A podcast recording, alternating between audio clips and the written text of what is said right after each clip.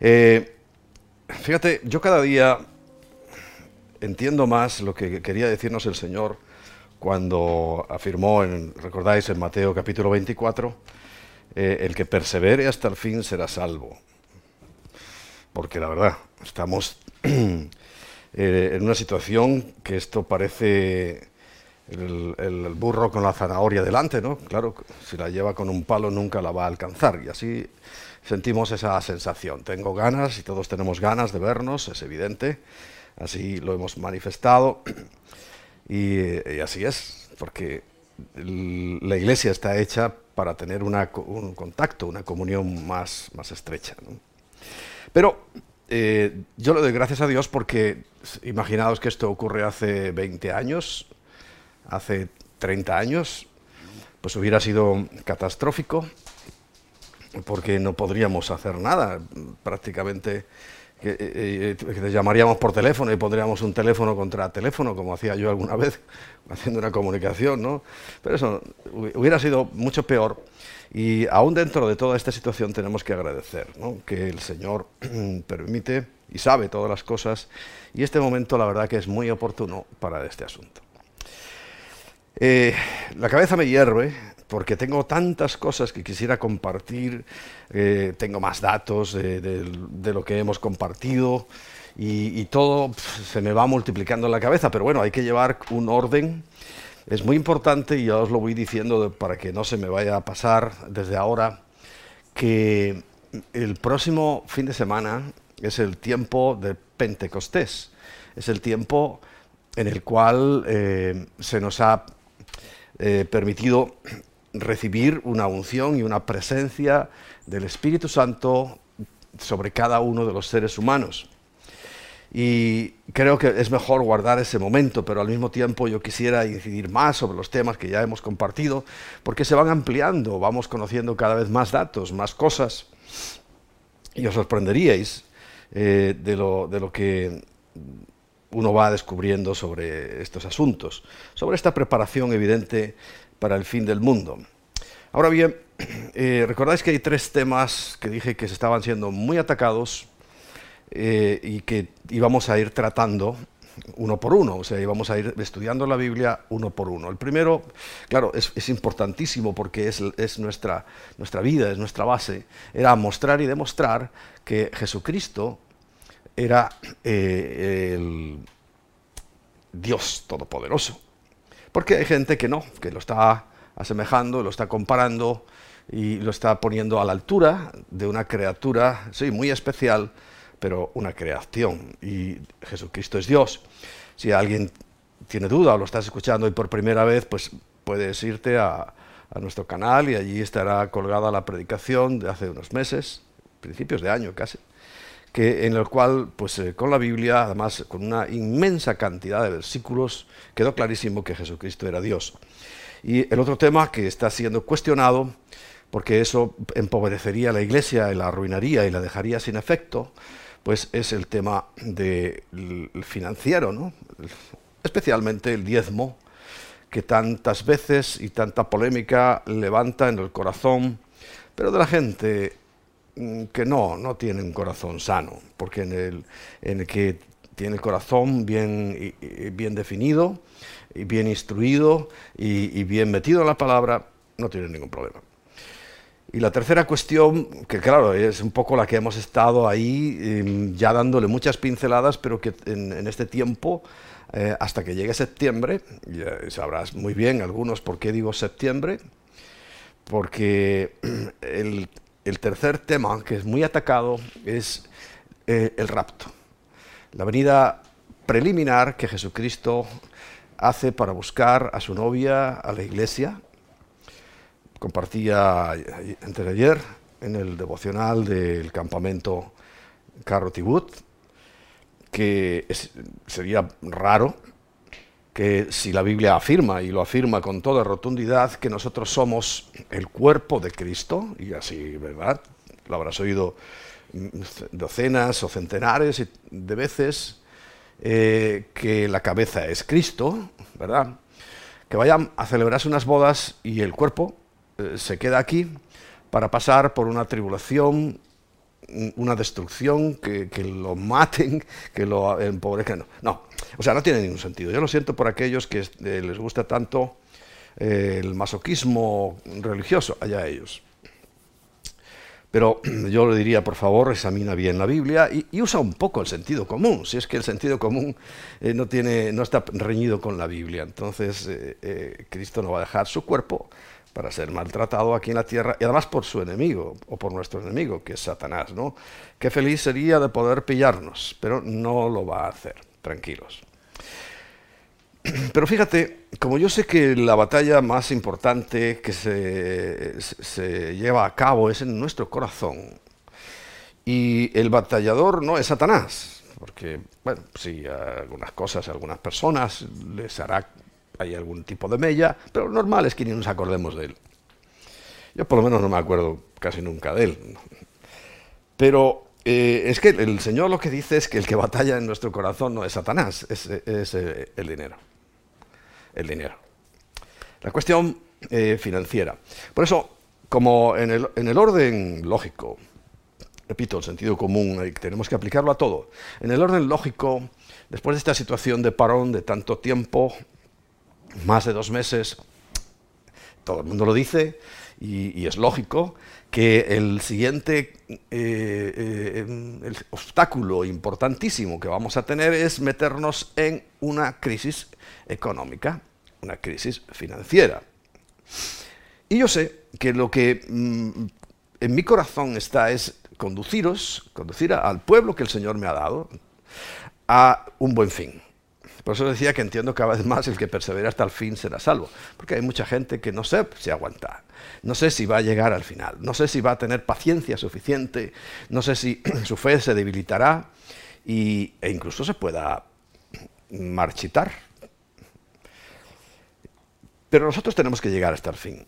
Entonces, para llegar a ese fin, para, poder tener eh, un éxito total asegurado, sabemos que la salvación es un regalo, es por gracia y, es incuestionable, pero no podemos quedarnos inertes.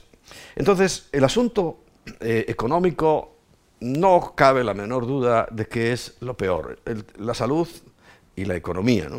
La salud ya hemos visto, pues la semana pasada, si estuviste atento, ya te dije a quién tenemos que temer y, hombre, vamos a temer a alguien que ha dado su vida por nosotros y que lo que más desea es cuidarnos. O sea, no te preocupes que el temor de Dios es el que nos va a sostener y nos va a levantar. Ahora bien, eh, como el otro gran enemigo, preocupación y, desasosiego en nuestro corazón es el tema financiero, eh, y el diezmo es lo que está siendo más atacado, antes de entrar directamente en lo que es el diezmo, eh, porque la verdad que sería sencillísimo, terminar la, la, predicación diciendo el 10% de los ingresos que tengas y ya está. Y que es una orden de Dios y que si no la haces, allá tú. Pero no vas a ser bendecido. Ya, terminaría ahí. No, hay mucho más que decir porque cuando llegue el tema del diezmo, pues voy a explicar de quién es, por qué hay que hacerlo, eh, eh, cuál es la utilidad, todas esas cosas que es importante, hombre, para que eh, no solamente la obediencia sea ciega, sino que sepas que lo que estás haciendo está ordenado en la Biblia, pero que tiene un sentido. Porque, repito, el sentido común que algunos dicen que es el menos común de los sentidos, y tiene razón, eh, pues eh, está ahí, ¿no? Y no podemos eh, obviar que hay personas, y además lo vamos a ver, que cuando Dios, el Señor dio las, herencias, por así decirlo, a las doce tribus, a la de Leví, la que tenía que encargarse de conducir al pueblo hacia él, pues le dijo, vosotros no tendréis parte en esa heredad, porque mm, no hay lugar para que si estáis atentos a, todo el tema eh, ceremonial de culto, pues eh, no podéis estar ocupados en otros oficios, como tristemente eh, si hay algunos pastores que tienen que dedicarse a otros oficios, porque su iglesia, y lo digo para vergüenza de ellos, no es capaz de sostenerlos, de tenerles un salario decente y adecuado. Y eh, si te leo la Biblia con cariño, te diría que doble, porque eh, la doble honra significa doble salario. Pero bueno, ya cuando lleguemos a ese punto, porque hoy quiero hablar de unos principios que los enmarcamos en esa mayordomía financiera que tantas veces hemos hablado, porque nos ha ido muy bien, y que em, nos va a ayudar a entender el, concepto que tiene Dios sobre, sobre las finanzas, porque tampoco nos deja a la deriva, ¿no? sino que Él tiene un concepto y yo quiero que los examinemos. Claro, lo más importante es eh, administrar nuestra vida, porque la salvación va directamente contra nuestra vida, o si no es muerte. Quiero que comencemos, vamos a leer un texto que es muy interesante, ya verás, te va a gustar. En Lucas capítulo 12. Allí encontramos a partir del versículo 13 eh, hasta, el día, hasta el versículo 21 una, una, situación. La he nombrado hace poco, no, sé si en una cápsula o... Pero, pero, pero oye, préstale atención. Le, dijo uno de la multitud, Maestro, di a mi hermano que parta conmigo la herencia. Pues es evidente que era, menor que su hermano, porque la costumbre hebrea es que sea el mayor el que tiene la herencia. Entonces este le dijo, bueno, a ver si esto nuevo que está predicando, en este nuevo evangelio, a mí me toca una parte. Eh, y, pero el Señor le dice, hombre, ¿quién me ha puesto sobre vosotros como juez o partidor? Y dice, bueno, yo no he venido para para daros consejos de este tipo. Pero, sin embargo, a continuación empieza a darles una importantísima enseñanza. Y le dijo, mirad, guardaos de toda avaricia. El hombre, evidentemente, eh, o no sé qué situación financiera tendría, pero lo primero que dice, mira, lo que va a causar muchos problemas es la avaricia. El deseo de tener y tener y tener y tener. Eso va a ser muy problemático. Por eso dice, bueno, aunque yo no he venido para ese asunto, para ser juez o repartir herencias, a ver, a ti tanto, a ti tanto, dice, toma en cuenta esto. Si lo haces por avaricia, vas a tener un problemita. Dice, porque la vida del hombre, dice, no consiste en la abundancia de los bienes que posee. Y esto es así. Y añade más, dice, también le refirió una parábola diciendo, y esto mm, nos toca muy de lleno a todos nosotros. Y les cuenta. La heredad de un hombre rico, como cuando uno quiere decir algo que le pasa y dice, no, es que tengo un vecino o un primo, pues bueno, aquí el Señor le dice, para que nadie se diera por aludido, dice, lo suelta en general. La heredad de un hombre rico había producido mucho. Pues es normal, si es un hombre rico y ha sabido manejar las finanzas, normal es que produzca mucho. Y eso no es malo. Lo malo viene ahora. Y él pensaba dentro de sí, diciendo, ¿qué haré? Porque no tengo donde guardar mis frutos. Y fíjate, hasta ahí todavía es salvable, porque mm, podría tomar dos caminos. Pero vamos a ver cuál toma, ya lo, imaginamos, ¿verdad? Y, dijo, y dijo, esto haré. Derribaré mis graneros y los edificaré mayores, y allí guardaré todos mis frutos y mis bienes ¿Tú recuerdas en el capítulo 19 de Lucas cuando el Señor se encuentra con un rico de verdad, un hombre rico, y le dice, vende todos tus bienes y dalo a los pobres? Y el hombre se entristeció porque amaba más sus bienes que al Señor, a pesar de que decía, mira, yo hago de todo, y, diezmo incluso, y, hago todos los ayunos y todo lo que me manda en la sinagoga lo hago. Y cuando le toca el dinero, dice que triste bajó su cabeza, se dio la vuelta y se marchó. Este hombre podía haber tomado un camino distinto. Dice, bueno, tengo unos excedentes tremendos, a ver qué voy a hacer con ellos. Y dice, ah, pues le voy a dar a los pobres. Voy a ver dónde hay una necesidad y, voy a, a dar allí una parte de mis beneficios. Beneficios, porque dice que había ganado mucho, fruto. Y el fruto es el beneficio inmediato. Después de sembrar, ahí tiene, tenía todo el fruto. Bien. Pero eligió mal, eh, con avaricia. Más. Porque el avaro, por eso le dice, guárdate de la avaricia. Y quiso almacenar más, entonces decidió que iba a derribar sus graneros, hacerlos más grandes, para decir, eh, alma mía, Muchos bienes tienes guardados para muchos años. Repósate, come, bebe, regocíjate. tranquilo, todo para mí, todo yo. Y, la característica de este mundo, precisamente, con las excepciones de gente solidaria, ¿no? Hay gente que le gusta ayudar a los demás. Hombre, eh, cuando mandan 10 euros al mes a una institución, tampoco creas que te estás matando, ¿eh? porque eh, algunos creen que porque envían 5 euros, 10 o 30, uff, yo ya estoy haciendo... bueno, no, es mejor que nada, sí, pero a ver, que podrías a lo mejor ser un poco más generoso, como lo han sido contigo.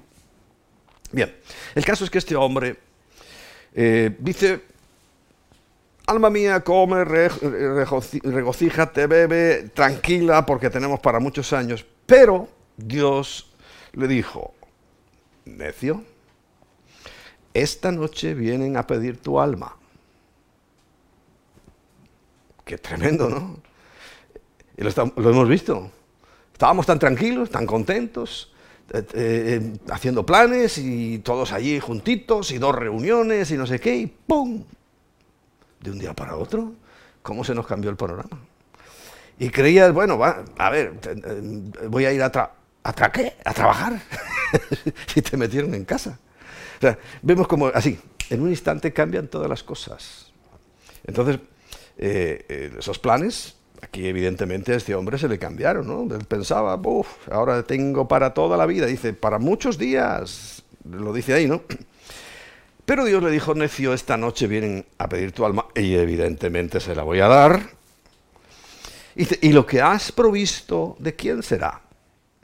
Dice, así es el que hace para sí tesoro y no es rico para con Dios.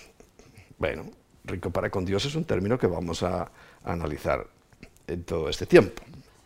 Y otra parábola que siempre me gusta usar, otra enseñanza, que está en Mateo capítulo 16, a partir del versículo 24, dice que entonces Jesús le dijo a sus discípulos, si alguno quiere venir en pos de mí, niéguese a sí mismo, o sea, egoísmo fuera, fuera, o sea, si alguien sigue siendo egoísta, si lucha contra su egoísmo, está muy bien, pero si alguien es egoísta, eh, perdóname, eh, el Espíritu de Dios no está en ti, porque el, Espíritu de Dios no es egoísta.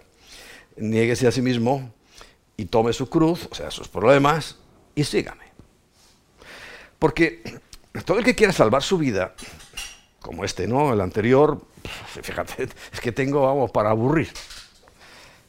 La perderá. Pero dice por el contrario, todo el que pierda su vida por causa de mí, la hallará. Porque, ¿qué aprovecha el hombre si ganare todo el mundo? Aún más que este hombre, que había ganado mucho, pero dice todo el mundo. Eres el rey del mundo. Como te acuerdas a Cantinflas jugando con, la bola del mundo, era, creía que era el rey del mundo, vestido de Hitler, ¿no? Y, y perdiere su alma, ¿o qué recompensa dará el hombre por su alma? O sea, ¿la puede comprar? La salvación. Eh, y, esto está bien porque algunos la están tratando de vender, ¿no? Dice, pacta, trae, dame. Y entonces ya verás. Bueno, ¿qué recompensa dará el hombre por su alma? Ninguna.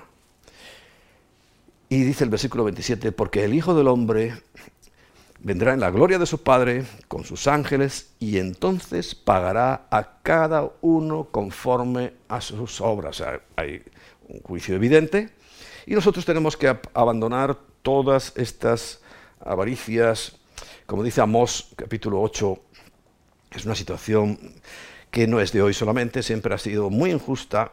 En Amós capítulo 8 siempre lo elijo porque mm, refleja el mundo de hoy, pero se hubiera predicado hace 30 años también. Y quizás se hubiera vivido antes y hace dos siglos también porque esto siempre ha existido. Pero claro, a nosotros nos interesa el día de hoy, lo que pasó es historia y si tenemos tiempo la estudiamos y si no, no. Pero lo de hoy sí nos interesa, nos importa y nos afecta. Entonces, Amós capítulo 8 dice el versículo 4 en adelante, oíd esto, los que explotáis a los menesterosos, a los pobres, y arruináis a los pobres de la tierra. Cada vez los hacen más pobres y otros, sin embargo, pues se hacen más ricos. Esto que tienen que prestar mucha atención a lo que Dios les está diciendo. Hombre, yo creo que nosotros no estamos en esa situación, ninguno, pero como no sé quién está viendo esto, y no sé quién está escuchando estas palabras, y a lo mejor eres uno de estos, pues ponte las pilas porque te va a ir mal, requete mal. Porque, eh, ¿qué dicen? Esta gente que explota y que arruina todavía más, que quieren ganar más. Por eso el Señor dice, lo primero, mira, quieres ser un buen administrador, sabio y prudente, no seas avaro. Porque la avaricia, fíjate aquí cómo, cómo la contempla eh, el profeta Amos. Dice, ¿cuándo pasará el mes? Para volver a robarle el salario, claro. Y vendremos, y vendremos el trigo y la semana y abriremos los graneros del pan, porque se compraba o de mes en mes o de semana en semana. ¿Y qué iba a hacer? ¿Para qué quiero que se abra ya? Que estoy loco porque llegue el próximo mes o la próxima semana, porque sé que va a llegar la gente. ¿Y qué voy a hacer? Y achicaremos la medida y subiremos el precio y falsearemos con engaño la balanza. Eso es lo que piensan algunos.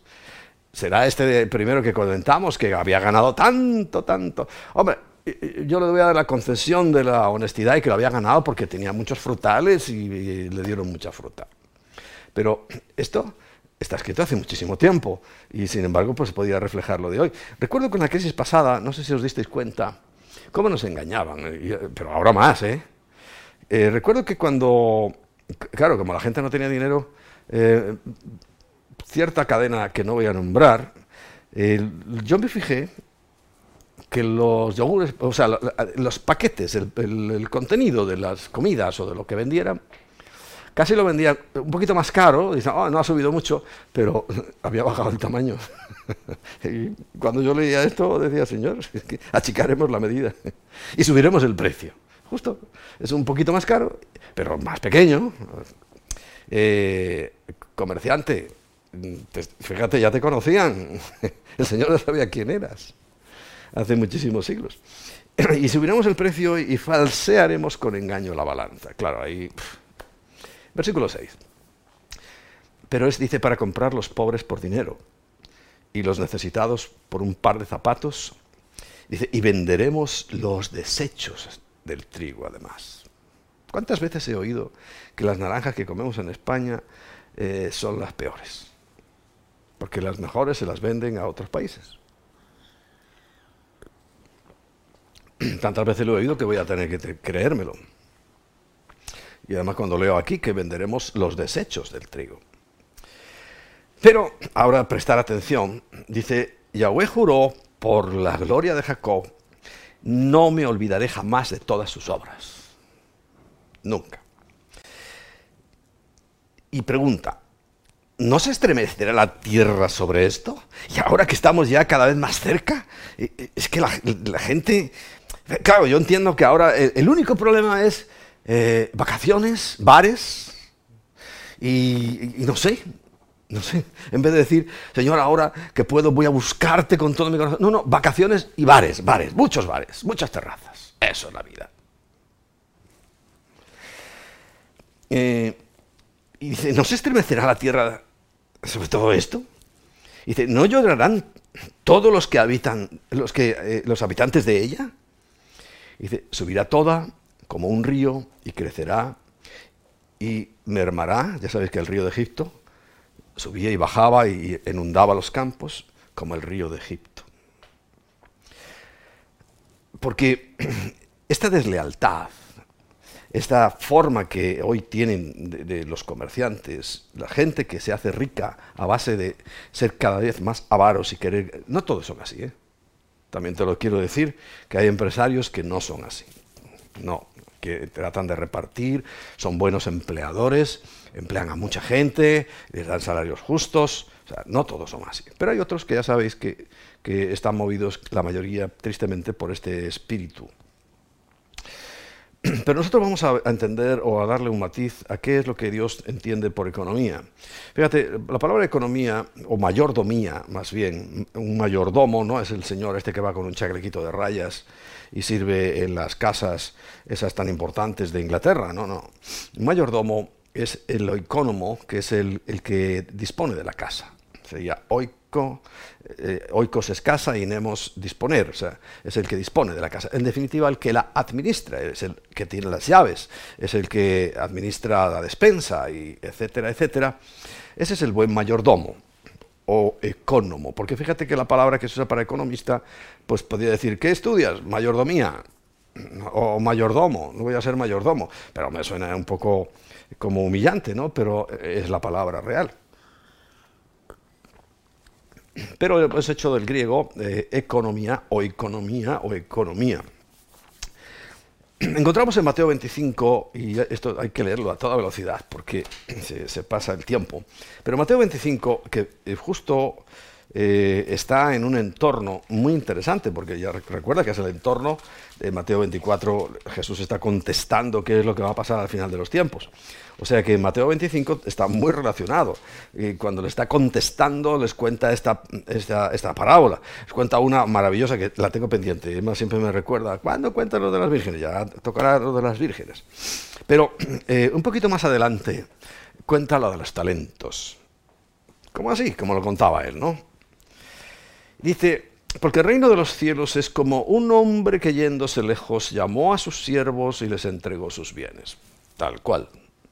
El Señor se fue y, eh, en esta parte, ¿no? porque esto es desde el principio. Pero aquí eh, vamos a de, de la ascensión del Señor para acá y nos entregó sus bienes. Entonces dice que a uno dio cinco talentos, a otro dos, a otro uno. A cada uno, apúntalo bien, conforme a sus capacidades, para que además de avaricia, no te entre la envidia, porque ya, es para matarte. Eh, avaricioso y encima envidioso. Que por qué a este le diste cinco no es tu problema. A cada uno conforme a su capacidad. Ay, ¿por qué a mí solo me dio uno? Porque no tienes capacidad más que para uno. ¿Eh? No, yo es que con dos no me... Pues es que no tienes capacidad más que para dos. Porque si tuvieras para cinco, te hubiera dado cinco. Te lo prometo. Bueno, y se fue lejos. Bien. Y el que había recibido cinco talentos fue y negoció con ellos y ganó otros cinco talentos. Y asimismo el que había recibido dos talentos también eh, ganó otros dos talentos. Pero fíjate, eh, eh, porque el, avaro y envidioso resulta que les pasa algo. El que había recibido uno, como no, fue, no estaba con, nada conforme, dice que cavó en la tierra y lo escondió, de negociar, porque claro, es una figura. si nosotros lo miramos en el término del reino de los cielos, pues evidentemente el reino de los cielos tiene Claro que negociamos y todos queremos tener una iglesia cada vez más grande. A veces la motivación no es la correcta, pero eh, más grande significa más almas que has ganado, más almas que van a ir al cielo, eh, si es honesto el, deseo. Bien, negociamos con los talentos y claro, pues el que recibe cinco pues, eh, tiene más posibilidades o, puede hacer más cosas que el que recibe dos, pero es que el que recibe uno también tiene posibilidades. Pero como de acuerdo a su capacidad no, iba a dar más, pues se le dio uno. Pero eh, muchos de nosotros yo creo que estamos en eso, porque, eh, hombre, como dice Primera de Corintios en el capítulo 2, creo, dice, porque no somos ricos muchos de nosotros, ni muchos poderosos, ni, ni muchos sabios. Pero precisamente por eso dice que Dios nos escogió, para avergonzar a los sabios, a los poderosos, etcétera, etcétera. Pero no nos conformamos y, bueno, vamos a ver el ejemplo y la enseñanza que el Señor nos da para los últimos tiempos, recuerda.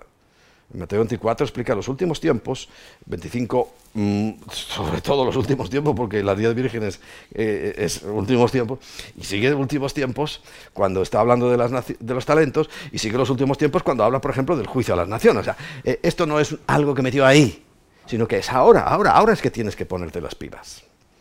Bueno, entonces, dice que llegando, eh, estamos en el versículo 20, el que había recibido cinco talentos trajo otros cinco talentos, diciendo, Señor, cinco talentos me entregaste, aquí tienes, he ganado otros cinco talentos sobre ellos.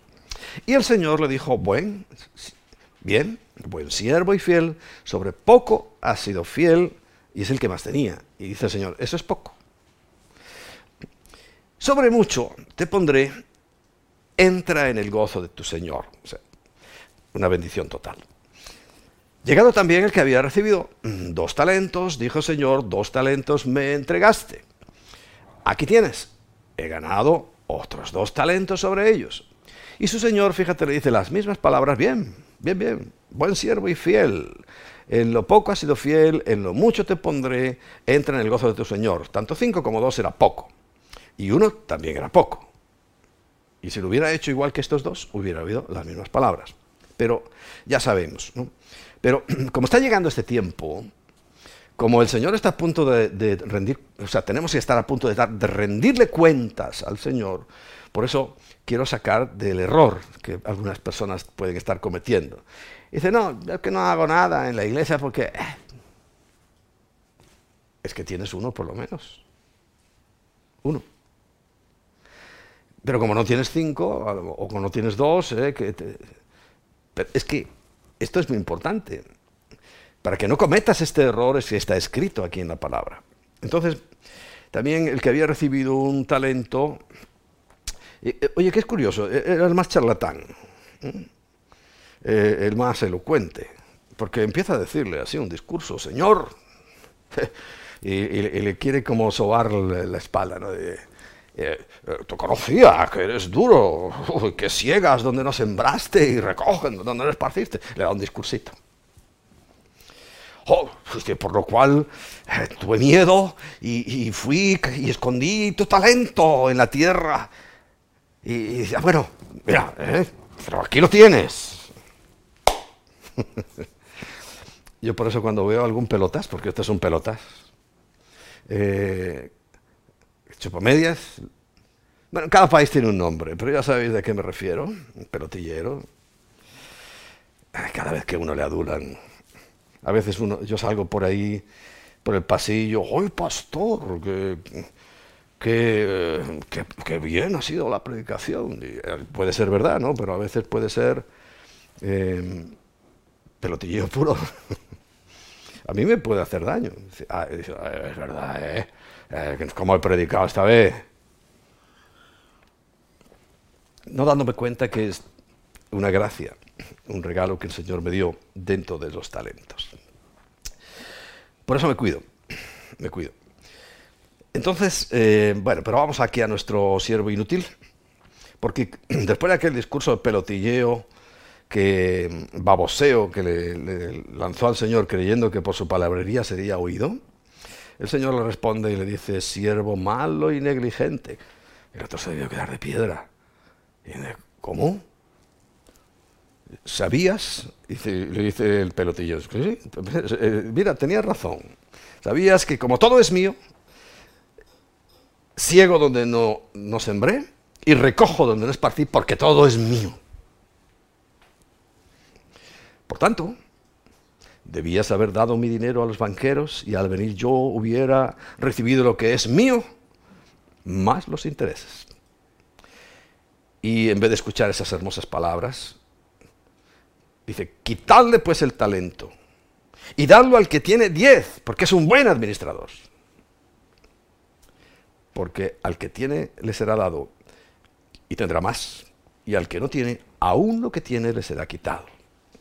Y al siervo inútil, echarle las tiliendas de afuera, allí será el lloro y el crujir de dientes. Tremendo. Hay siervos fieles y prudentes y hay infieles. De una administración muy amplia que el Señor, total, que nos entrega el Señor. Y eh, la siguiente pregunta que yo hago es, ¿qué administro? bueno, a ver, a ver yo, quiero hacerlo bien, a ver, pero ¿qué es lo que tengo que administrar? Bueno, pues lo primero, las cosas de Dios. ¿Por qué? Porque el orden claro, y, no voy a entrar porque sería muy largo, en Mateo capítulo 6, versículo 33, dice, ¿te acuerdas? Es un versículo del que yo siempre recomiendo que te sepas de memoria, que no sepamos de memoria. Mas buscad primeramente el reino de Dios y su justicia, y todas las cosas os serán añadidas. Quiere decir que cuando yo, lo primero, mi primer interés es ocuparme de las cosas de Dios. Como dice Primera de Corintios 4.1, también. Primera de Corintios 4.1 dice, así pues, téngannos los hombres, o sea, cuando alguien me vea, por servidor, servidores de Cristo y administradores de los misterios de Dios. O sea, cuando yo pongo el reino de los cielos, su justicia delante de todo, todo lo demás viene, viene.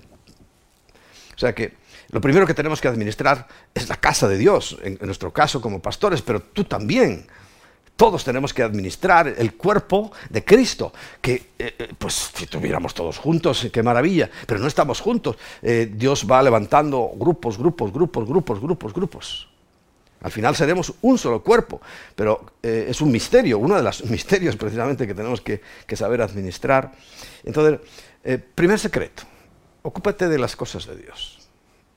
Ahora vas a dejar de hacer las tuyas y te vas a meter a monje o a, pastor. A ver, si Dios te llama, sí. Pero aunque seas un ingeniero, un albañil, un fontanero, un jardinero, primero el reino de Dios y su justicia y todo será añadido. Porque lo primero que, que tenemos que administrar bien es precisamente las cosas de Dios. Claro, otra cosa que es igual de importante y necesaria es nuestra vida nuestra vida, en nuestra salvación. Dice 1 Corintios 3, 16, algo que no podemos olvidar. Eh, ¿No sabéis que sois templo de Dios? Y que el Espíritu de Dios mora en vosotros, o sea, el templo ahora somos nosotros y, el Espíritu Santo mora en nosotros, ya no está en un sitio determinado. Eh, por eso, aunque no podamos ir a nuestro lugar de reunión, que algunos lo llaman templo, y a, la plataforma un poquito más elevada para que se nos vea, sobre todo a los que no tenemos mucha altura como yo, eh, porque a lo mejor Anata no necesita plataforma eh, siempre, pero yo sí, porque si no, no me ven desde atrás. Entonces, eh, eso no es el templo, el templo somos nosotros. Dice, y si alguno destruye el templo de Dios, ¿cuál? ¿Aquel de la fortuna? No. Dice, Dios le destruirá a él porque el templo de Dios, el cual sois vosotros, santo es. O sea, yo tengo que administrar mi propia vida. Pero dentro de eso, en salvación, porque ya sabes que salvación también significa sanidad, significa liberación. Y me gusta Filipenses capítulo 2, versículo 12. Dice, por tanto, amados míos, como siempre habéis obedecido, no como en mi presencia solamente, sino mucho más ahora en mi ausencia, dice, ocupaos en, no de, en vuestra salvación con temor y temblor. O sea que yo soy salvo, pero eso también lleva unas responsabilidades y, yo tengo que hacer unas cosas porque dice la Biblia que me conocerán por sus frutos. Todos, incluido Dios. Y los frutos tienen que mucho que ver con la siguiente cosa que serían los dones. Yo tengo que administrar los dones.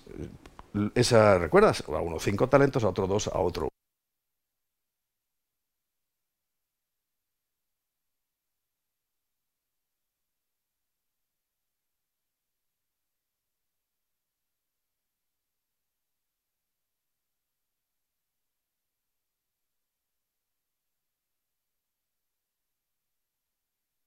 de Dios. Cada uno según el don que haya recibido. No dice según el don que ha recibido tu hermano. Ese es de él, no te preocupes de él, tú ocúpate en el tuyo.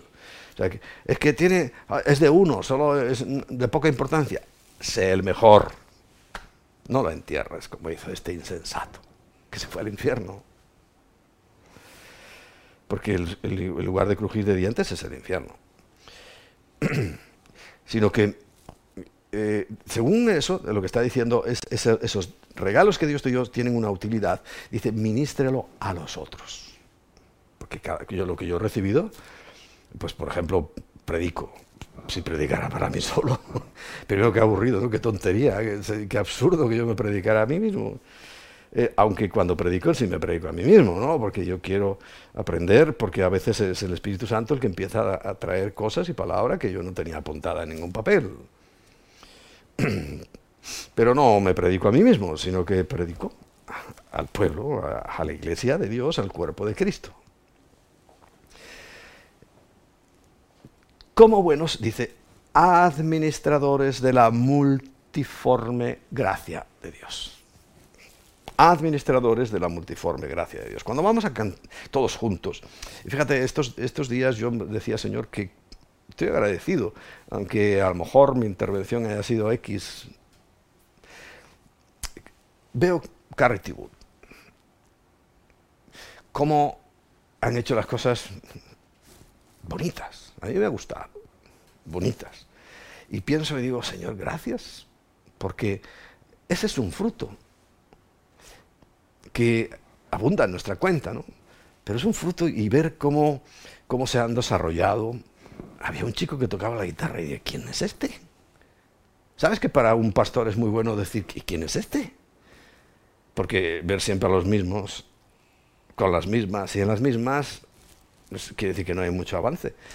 Y, a otro tuve que mirarlo un rato hasta saber quién era, pero es que uno no sé quién es todavía, de los que uno que tocaba la guitarra, porque eh, eh, eso ha crecido, quiere decir que ha dado un buen fruto y, se, ha, ido sembrando y sembrando y, ahora pues, pues, se está recogiendo. Y, como lo habían hecho, tenían gente para todo y tal. Cuando pensó que eran en el despacho de una de las secretarias de la Embajada de Ecuador, que Emma iba cada X tiempo, no sé, 15 días o un mes. Pues quién cómo nos íbamos a imaginar todo aquello, ¿no? Pero hoy estoy contentísimo porque se ha desarrollado, porque los dones se han puesto al servicio. Y es la, gracia de eso es multiforme. Y ahí está el resultado. tenemos que administrar el tiempo, y máxime cuando está tipo cronómetro. No, cronómetro no, es para adelante. ¿Cómo se llama eso? Para atrás. como el reloj que tengo yo ahí que me amenaza constantemente porque, para que tengo que terminar. No le hago mucho caso.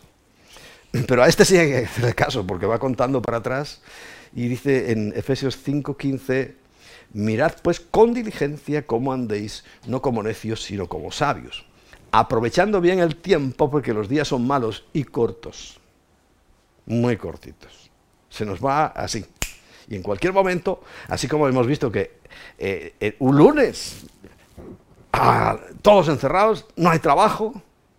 Pues un día, para la gloria de Dios, seremos mm, transportados. Eh, y te advierto que es el tema que voy a, voy a emplear más tiempo, ¿no? Para que estemos preparados. Pero esto dentro de eh, para que estemos preparados, perdón. Pero esto entra dentro de eso. Porque un buen administrador, ya hemos visto que, que el que no hizo uso correcto de su don, de su talento, ¿qué ocurrió? Echarle afuera en las tinieblas de afuera. Por eso yo no puedo permitir que ninguno de nosotros vaya a, ocurrirle y a oír esas palabras. Yo quiero que todos oigamos lo mismo. Bien, buen siervo y fiel, en lo poco has sido fiel, en lo mucho te pondré. Y, y sobre todo dice, entra en el gozo, en el reposo, en el descanso de tu Señor. Bien. Por eso el tiempo es importante. Ahora también, y aquí es donde entraríamos en el nudo gordiano, tenemos que administrar muy bien las posesiones materiales. Son importantísimas.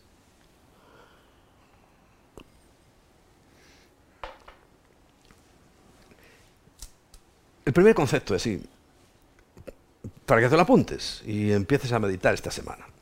En Ageo capítulo 2, versículo 8 dice, mío, mía es la plata, mío es el oro, dice Yahweh el Señor.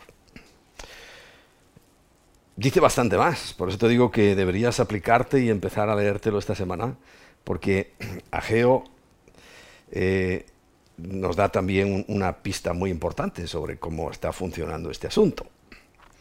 Porque estamos poniendo bases fundamentales. Entonces, Mira, si yo entiendo que todo es de Dios, y aquí lo dice, mía es la plata, mío es el oro, dice Yahweh de los ejércitos. Y leerás otros versículos donde dice que mío es el mundo y su plenitud y todo lo que en él hay es de Dios. Lo que pasa es que sabes que nos robaron la administración. Satanás, al engañar a Adán y a Eva, se quedó con la administración y él es el príncipe de este mundo. Y eh, se dice que el Señor va a ser el rey cuando venga, por eso la oración modelo es, Señor, que venga tu reino.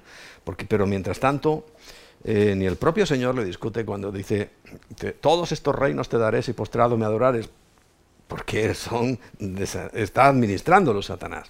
Ahora, nosotros deberíamos ser los administradores legítimos de todo el mundo. No lo somos. No lo somos. Pero sí la parte que nos corresponda, tenemos que hacerlo bien. Entonces, bueno, sabiendo quién es el dueño realmente, también la parábola dice, entregó sus bienes y se fue. Pues ahí estamos, administrando los, bienes. Y es lo que dice en Génesis 1.30, ¿no?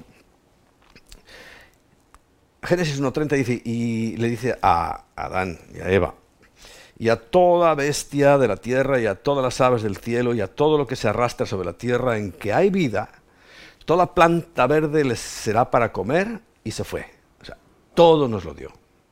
todo. Y el capítulo 2, versículo 15, dice que tomó pues Yahweh Dios al hombre y lo puso en el huerto de Edén para que lo labrara y lo guardara. ¿Sabes? Dentro del Edén plantó un huerto. No es solamente el huerto, eh, todo el Edén, es el huerto del Edén. El Edén era mucho más amplio, pero plantó algo muy especial en un huerto. Y entonces dice, allí te voy a poner eh, para que lo labrara y lo guardase. O sea, para que lo administrara, para que seamos mayordomos. y, lo administró pues bien hasta que llegó eh, pues el punto este de, tener que decidir entre obedecer a Dios y no obedecer. Y sabéis que decidieron no obedecer y ahí nos fastidió la vida a todos. Pero nos la arregló Jesús, tranquilo. Hemos vuelto a recuperar y aún más.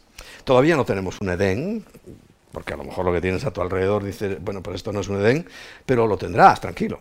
Si eres buen administrador ahora, ahora, en el futuro, ya hablaremos. Cuando yo te vea ahí bien situado en tu, en tu lugar de bendición, vamos a llamarle así. Los principios en los cuales eh, yo siempre comparto y quiero volver a compartirlo, eh, en Lucas capítulo 16, el Señor dice unas palabras que son muy importantes, muy, muy, muy, muy, muy importantes. Entre el versículo 10 y el versículo 13. Ahora, el más importante es el 13, y te lo voy a, leer. Ningún siervo, y ojo, es el Señor hablando, ¿eh? Dice, ninguno, ninguno, ninguno, no hay siervo en el mundo puede servir a dos señores porque o obedecerá al uno y amará al otro, o estimará al uno y menospreciará al otro. Pero claro, no está hablando de dos trabajos, porque alguno dice, oye, yo tengo dos trabajos, ¿y ahora qué hago? ¿Tengo que dejar uno? No, no, tranquilo.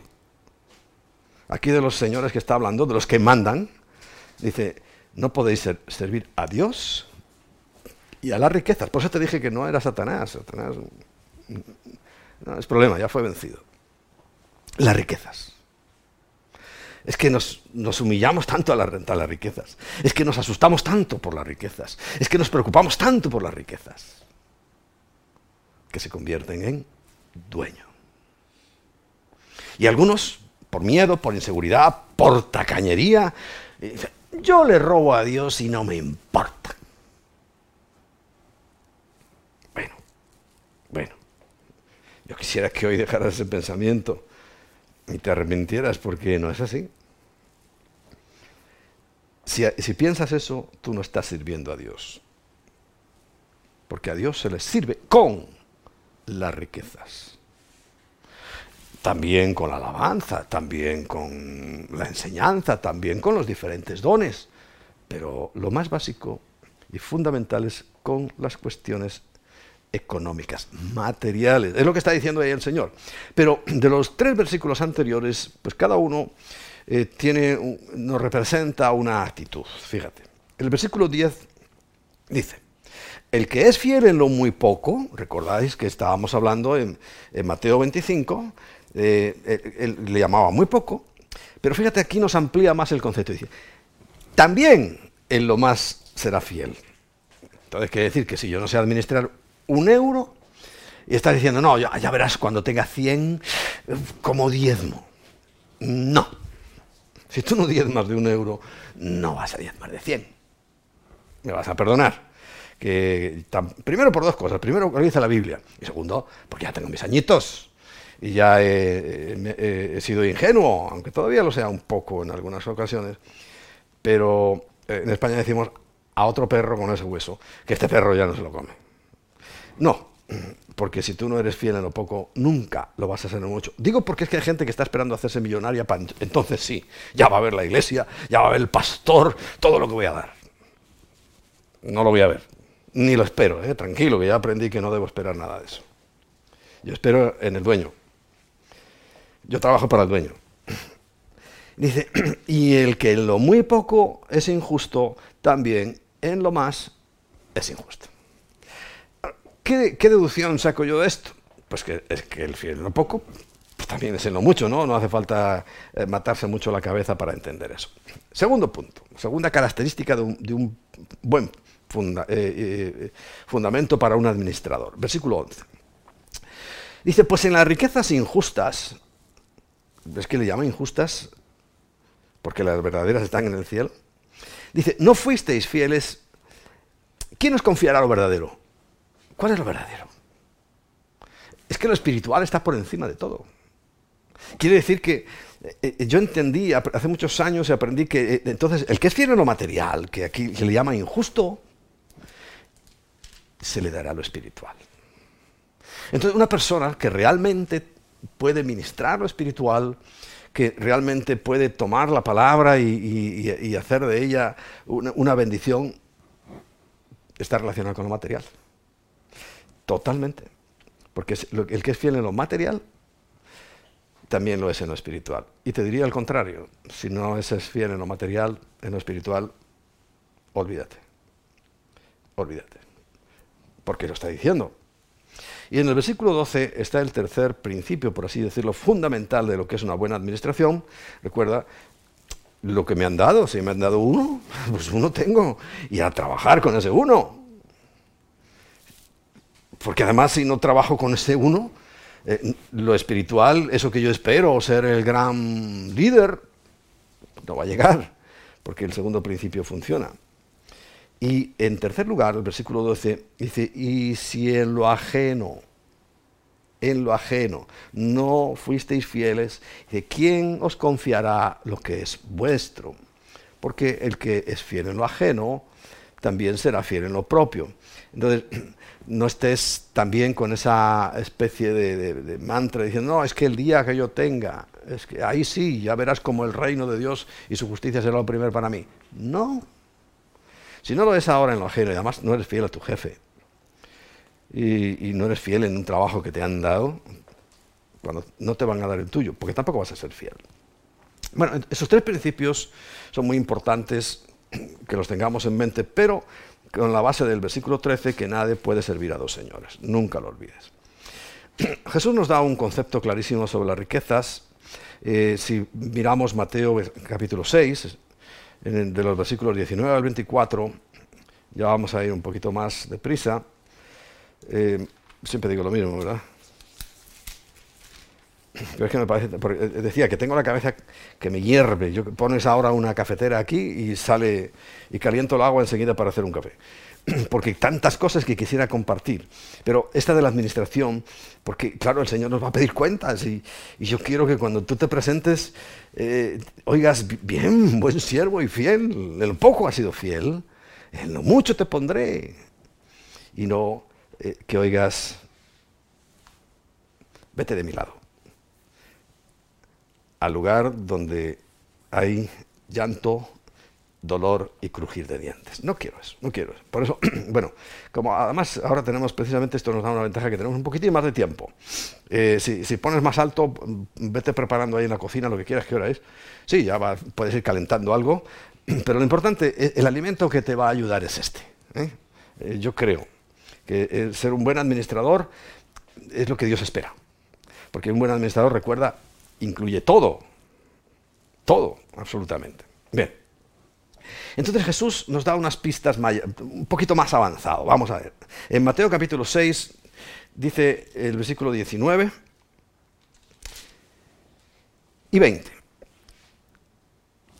No os hagáis tesoros en la tierra, donde la polilla y el orín corrompen, o sea, donde llegan crisis, ladrones, malas decisiones, etcétera y, y lo roban, se pierden. Dice, sino haceos tesoros en el cielo, mas buscad primeramente el reino de Dios. Lo dice eh, un, poquito, un poquito más adelante, el versículo 33, estamos leyendo el 20. dice, donde la polilla ni el orín corrompen, el orín es óxido, y donde ladrones dominan y hurtan, allí hay que hacer las riquezas ¿Pero cómo las hago? ¿Orando? Sí, sí, sí, ora todo, porque hay que orar muchísimo. Si dice la Biblia, orar sin cesar, porque estamos hablando de, dinero. Estamos hablando de cosas materiales, tangibles. y dice además dónde tengo que hacerlo. O sea, eh, ¿por qué tengo que hacerlo? ¿Dónde tengo que hacerlo? En el cielo. ¿Y por qué tengo que hacerlo? Porque donde esté vuestro tesoro, allí estará también vuestro corazón. Él mismo dice, no podéis servir a dos señores. Nadie, ni un solo siervo puede servir a dos señores. Y sobre todo, fíjate, vuelve a insistir eh, en la avaricia. Porque yo creo que es un poco lo que nos conduce hoy. Toda la gente quiere tener más y más y más. No se conforma. Somos un pozo sin fondo. Somos como, como cuando eso que traga agua y agua y agua y nunca se llena. Bueno, y vuelve a insistir el Señor. Fíjate lo que dice. La lámpara del cuerpo es el ojo. Así que si tu ojo es bueno, todo tu cuerpo estará lleno de luz. Pero si tu ojo es maligno, todo tu cuerpo estará en tinieblas. Así que si la luz que hay en ti es tinieblas, ¿cuánto no serán más las tinieblas? ¿Y por qué se refiere al ojo ahí? Porque es que el ojo no se cansa de ver, por el ojo no se está metiendo todo. Bueno, ahora mismo la predicación la estás viendo, también lo estás oyendo. Pero eh, el ojo, el ojo, el ojo, toda la propaganda. Eh, estás viendo, estás constantemente viendo, viendo, viendo carteles. Ahora estás ahí tranquilamente mirando y ¡pum! te aparece un anuncio. Es curioso, es que parece que te adivinan hasta el pensamiento y te aparece ahí lo que estás eh, en ese momento pensando o queriendo comprar, o etcétera, etcétera. Porque la avaricia entra por los ojos. Y el versículo 24 dice que necesitamos un, equilibrio, una concentración, no estar en sí y no, tal vez. Dice, ninguno puede servir a dos señores, porque aborrecerá al uno y amará al otro, o estimará al uno y menospreciará al otro. No podéis servir a Dios y a las riquezas. ¿Clarísimo? Clarísimo. Por eso, cuando yo me concentro en el reino de Dios, como dice el versículo 33, y en su justicia, todo, absolutamente lo demás me es añadido. Y ahora, ¿qué, va a ser el siguiente paso? No es que esté haciendo de profeta, es que sentido común. Si, nadie ha podido ir a trabajar, si han tenido que cerrar casi todos los negocios, eh, etcétera, etcétera, pues ¿qué, va a venir? Eh, ¿Una bonanza? De, repente te va a llegar eh, un cheque de 2.000 dólares o una transferencia a tu cuenta bancaria de 3.000 euros. Bueno, a lo mejor un milagro puede ocurrir, ¿no? Pero no es así. Fíjate, la avaricia la toqué hace poco, creo que en un devocional, en la que tanto insiste el Señor, cuídate de ella. Cuando le, cuando le hablan, ¿de acuerdo? Al principio que hablamos, dice, bueno, a ver, dile a mi hermano que me dé. Y, y, el Señor dice, yo no soy el que he venido para eso, pero te voy a explicar. Y le dice, lo primero, cero avaricia cero avaricia. Y en 2 de Timoteo, capítulo 6, 2 de Timoteo, capítulo 6, resulta que el Señor me dice, eh, sí, lo compartí en un devocional hace unas semanas. Primera de Timoteo, capítulo 6, versículo 6, dice, pero gran ganancia es a la piedad, o sea, todo, todo lo que hacemos para el Señor, acompañada de contentamiento contentamiento, que es lo contrario de la avaricia. Porque nada hemos traído a este mundo y sin duda nada podremos sacar, así que teniendo sustento y abrigo, estemos contentos con eso. Porque, claro, el que es avaro, el, el que quiere enriquecerse, dice, cae en tentación y lazo. Y no me digan, no, yo no, yo no, pastor. A ver, eres de otro mundo. Aquí nos retrata todo muy bien la Biblia. Lo, bueno, lo bueno que tiene la Biblia es que te dice cosas muy bonitas, pero a veces lo pone a uno así contra la pared. Como me conocían, ¿eh? Sabían quién era yo. Bueno, entonces caen en tentación y lazo de querer tener más y más y más. Y muchas codicias necias y dañosas que hunden a los hombres en destrucción y perdición. Y nuestro versículo, que durante un tiempo fue batalla. Y lo predicábamos y lo predicábamos porque es que sabíamos que era esto. Es que el Señor nos lo dijo. Es que, eh, a ver, porque decíamos, oye, ¿por qué le pasa a fulano? ¿Por qué hace eso? ¿Por qué pasa esto? Y el Señor nos llevó muy rápido. Porque raíz de todos los males es el amor al dinero. No el dinero, el amor al dinero. El cual, codiciando a algunos, se extraviaron de la fe Indudablemente. O te dedicas al dinero, no podéis servir a dos señores, o te dedicas al Señor. Y fueron, además, traspasados de muchos dolores. ¿Recuerdas el rico? Ganó mucho, pero esa noche murió y, se quedó sin nada. Porque al infierno no se llevan las cosas. ¿eh? Que alguno dirá, bueno, yo voy a acumular porque me, las llevo al infierno. no, al cielo porque vas a llevar la basura. La basura se deja en la tierra porque todo esto que es basura. Eh, lo que hay en el cielo es impresionante.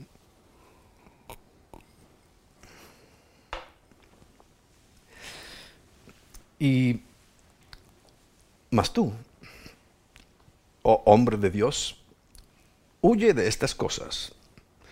Y nos tenemos que ocupar de la justicia, tantas veces lo nombra el Señor. El problema que tenemos es la injusticia. La piedad, o sea, todo lo que haces, crees y, y sirves a Dios. La fe, sin la cual nadie puede ver al Señor. El amor, que nos descalifica absolutamente para el reino de los cielos.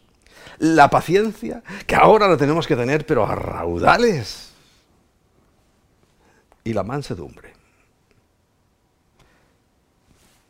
¿Hay que salir a protestar? En mi opinión, no. Tranquilo. Tienes que saber esperar.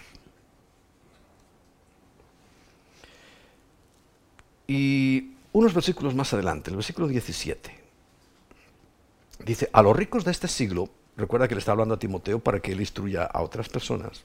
Entonces dice, cuando, cuando vengan los ricos a este siglo, de este, o sea, ahora, si vinieran a la iglesia, dice, manda que no sean altivos. Dice, y además, ni pongan la esperanza en las riquezas, las cuales son inciertas y, ya lo hemos visto y lo seguiremos viendo y cada vez más, dice, sino en el Dios vivo. O sea, diles, mira, yo sé, te felicito y, además nos viene muy bien porque eres un fiel diezmador y aquí hacemos tantas cosas con tu diezmo, pero, pero no confíes en eso. No confíes en eso. Sino en el Dios vivo. Porque además es que cuando yo confío en Dios, y, ayer lo comentaba precisamente, he aprendido, ¿eh? porque yo era avaro, tacaño, eh, codicioso, pero me ha costado, pero aprendido. O, o, más bien te diría, estoy aprendiendo. Porque si, ya tuviera el título, no. Aquí nadie tiene el título, hasta que no llegamos a la presencia del Señor. Pero eh, he esforzado mucho mi vida y mi intelecto y, todo mi ser para, para, esto, para poner la, esperanza en el Dios vivo. Y, me lo ha demostrado. Dice, quien nos da todas las cosas en abundancia para que las disfrutemos. Ahora me dicen, vamos a comprar un resort, por ejemplo, por decir algo, en tal sitio. Y yo pienso, digo, pero si es que yo tengo casa en muchos sitios. Empiezo por Latinoamérica y empezamos por el sur. Argentina tendría casa. Chile tendría casa. Uruguay tendría casa. Paraguay tendría casa. Bolivia tendría casa. Brasil tendría casa. Venezuela tendría casa. Colombia tendría casa. Ecuador tendría casa. A donde vaya. Tendría casa. ¿Verdad? Porque nos da todas las cosas en abundancia para que las disfrutemos. Bien. Y el versículo 18 dice, que hagan bien. O sea, no como aquel rico que pensó, bueno, es que tengo tanto, voy a almacenar más. No, no, no. Con lo que tienes, porque dice, eres rico. Bien, Dios te lo dio. Porque Él es el dueño. Dice, que hagan bien. Dice, más bien que sean ricos en buenas obras. Recuerda lo que vimos en la primera parte. Es que decía, que no hicieron riqueza, no se hicieron ricos para con Dios. Entonces, diles esto, dice, que hagan buenas obras. No los va a hacer salvos, pero sí los va a hacer responsables. Y, sino, dice, eh, a ver, que hagan buenas obras, dice que sean dadivosos, generosos.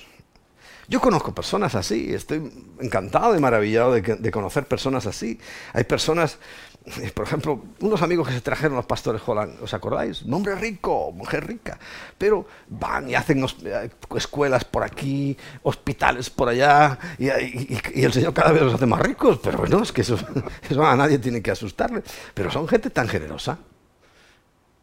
Y como él, conozco más, y te vas, estoy hablando de gente norteamericana, es que por eso Norteamérica es lo que es, a pesar de lo que está pasando. Que son generosos y hacen y dan y, no dan. Eh, cuando llega ¿verdad? el tiempo de la, ofrenda, algunos ven ahí luchando las monedas. Y dentro de las monedas a veces encuentran las del céntimo y rebuscan, no encuentran. ¡Uy! ¡Ay! Me ha salido la del euro. Y, como lo están viendo, ni las monedas ni las, ni las toques, hombre. Eh, es un consejo. Porque si estás valorando a Dios con moneditas, tú esperas que Él te valore billetes de 500. no, esto no funciona así, amigo. eh, porque Gálatas 6.7, recuerdas uno de mis versículos favoritos, dice, no os engañéis, Dios no puede ser burlado.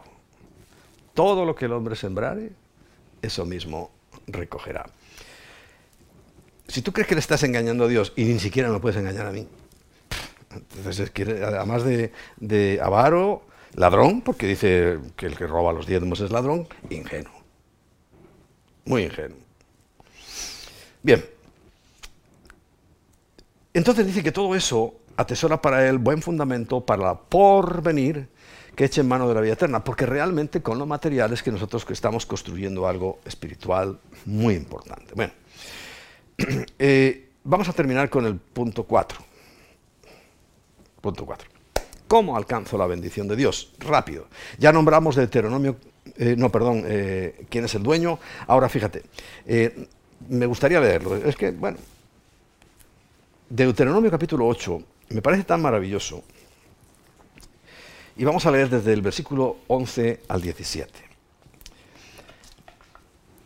Cuídate de no olvidarte de Yahweh tu Dios, para cumplir sus mandamientos, sus decretos y sus estatutos. Claro, está hablando Moisés, que dice que yo te ordeno hoy, pero porque Él me los dio para dártelo. Y el versículo 12, no suceda como si sucede esto no lo pone la Biblia, pero vamos a ver. no suceda que comas y te sacies y edifiques buenas casas en que habites, que Dios quiere eso. Si es que ya no, no, acabamos de leer que nos da todas las cosas en abundancia para que disfrutemos de ellas. Pero cuando yo creo que soy el campeón, como ya lo vas a ver aquí, has metido la pata hasta atrás. Dice, y tus vacas y tus ovejas aumenten, y, la plata y el oro se multipliquen, y todo lo que tuviese se aumente. Eh, algunos dicen, no, es que claro, la pobreza, eh, tenemos que ser muy pobrecitos y así Dios nos quiere. Pues es que Dios quiere esto. Perdón. Él es el que nos aumenta. Él es el que... Hombre, si, si su pueblo más característico que es el pueblo hebreo son los más ricos del mundo. Es que roban. No todos. No todos. Que habrá ladrones, como en todas partes. Pero es que este es el plan de Dios. Lo que nos está diciendo, cuando llegue esa riqueza, esa abundancia, e, esa prosperidad tan grande que viene, viene porque administramos bien las cosas. Entonces, ¿por qué una persona tiene, es millonaria? Porque tiene cinco. ¿Por qué otra persona vive humildemente? Porque tiene uno. Y encima lo entierra. Bien. Y sigue diciendo, y se enorgullezca tu corazón y te olvides de Yahweh tu Dios que te sacó de tierra de Egipto, de casa de servidumbre. Que te hizo caminar por el desierto, grande y espantoso, lleno de serpientes ardientes, ardientes y de escorpiones y de sed, donde no había agua. Y él te sacó agua de la roca del pedernal. Es la más dura. Si la comparas con la caliza, el que entiende, El pedernal es, ¿sabes? se usa para hacer chispa. Y bueno, de ahí te saco agua. Y la sacó. Que te hizo, además, que te sustentó con maná en el desierto. El desierto son las dificultades. Y a lo mejor ahora estamos viendo el maná. Y vamos a ver el maná. Dice, comida que tus padres no habían conocido. Y además dice, además, estas oportunidades, dice, afligiéndote y probándote. Pero dice, para la postre, hacerte bien. Claro, pero sigue advirtiendo, y digas en tu corazón, mi poder y la fuerza de mi mano me han traído estas riquezas. Recuerda que Dios es el que te dio tus talentos. Pero el hombre se enorgullece. No, no, yo voy a hacer los graneros. ya verás qué graneros voy a hacer. Y voy a guardar. Y tengo para toda la vida. Pero necio, si esta misma noche vienen a buscar tu alma y Dios dice, pues sí, se acabó todo. Si no, bueno, dice, la fuerza de mi mano me han traído toda esta riqueza, dice el versículo 18, sino acuérdate de Yahweh tu Dios. Y es lo que yo te digo ahora, acuérdate de Yahweh tu Dios, porque Él te da poder para hacer las riquezas a fin de confirmar su pacto que juró con tus padres en este día. Él te da poder para hacer las riquezas. Es clave. Pero hay otro poder. Hay otro poder. Eclesiastés capítulo 6, versículo 1 y 2. Dice, hay un mal que he visto debajo del cielo y muy común entre los hombres. Me apunto con Salomón porque ya también lo he visto. El del hombre a quien Dios da riquezas y bienes y honra, y nada le falta de todo lo que su alma desea, pero Dios no le da facultad, es otro poder, para disfrutar de ello, sino que lo disfrutan los extraños y dice, esto es vanidad y mal doloroso. Y vamos a terminar con Proverbios 24, 22, perdón, versículo 4. También hablé de esto hace poco. Y es muy importante además porque ahora en las dificultades, yo no sé si la queja ha aparecido en tu corazón. ¿Por qué, Señor? ¿Por qué esto? ¿Por qué lo otro? Yo te diría apártala. Y como, como secreto, si podíamos llamarle secreto, nunca te olvides de Mateo 6:33. Más buscad primeramente el reino de Dios y su justicia, y todo lo demás será añadido. Y también la humildad. Y la semana pasada hablábamos de el temor de Yahweh. Y dice Proverbios 22.4. Riquezas físicas. Honra. Te reconocen. Y vida son la remuneración de la humildad y del temor de Yahweh. ¿Qué te parece? Claro, luego vamos a hablar del principio del diezmo y de lo que yo llamo la bendición añadida. Porque no solo eran diezmos, también son ofrendas. El diezmo era obligatorio. Sí. En el antiguo y en el nuevo. Pero la ofrenda es lo que nos representa. Es lo que yo doy voluntariamente, pero todo a su tiempo. Ahora quiero que quedes con esto en tu corazón para que concluyamos, para que terminemos en oración eh, diciéndole al Señor, avaricia, codicia, deseo de tener más, eh, son los que han gobernado mi vida durante mucho tiempo, quizá toda mi vida. Porque hasta los niños, si, los miramos detenidamente, cuando tienen algo, de las primeras palabras que dicen con claridad es mío. Y si se lo vas a quitar de su mano, lloran. Quiere decir que ya hay avaricia en sus corazoncitos. La hemos traído como consecuencia del pecado. Pero nosotros tenemos que aprender a humillarnos. Por eso dice que el Señor a veces nos pasará por un desierto. Dice, pero no te preocupes, allí en el desierto yo te voy a dar de beber y te voy a dar de comer. Porque lo hice para al, final hacerte bien, a la postre bendecirte. Deuteronomio 8, no lo olvides. Porque cuando hemos cambiado esa avaricia, esa codicia, ese deseo de tener más por la humildad y por el temor del Señor, por el temor de Yahweh, entonces vendrán solas, porque es la remuneración. Riquezas, honra y vida. Padre, qué bueno es entender tu palabra, saber que estamos a punto, muy a, muy a punto de entregarte cuentas, porque tú te fuiste. No nos dejaste solos. Nos has dado todas las herramientas para ser buenos administradores. De todo. De todo.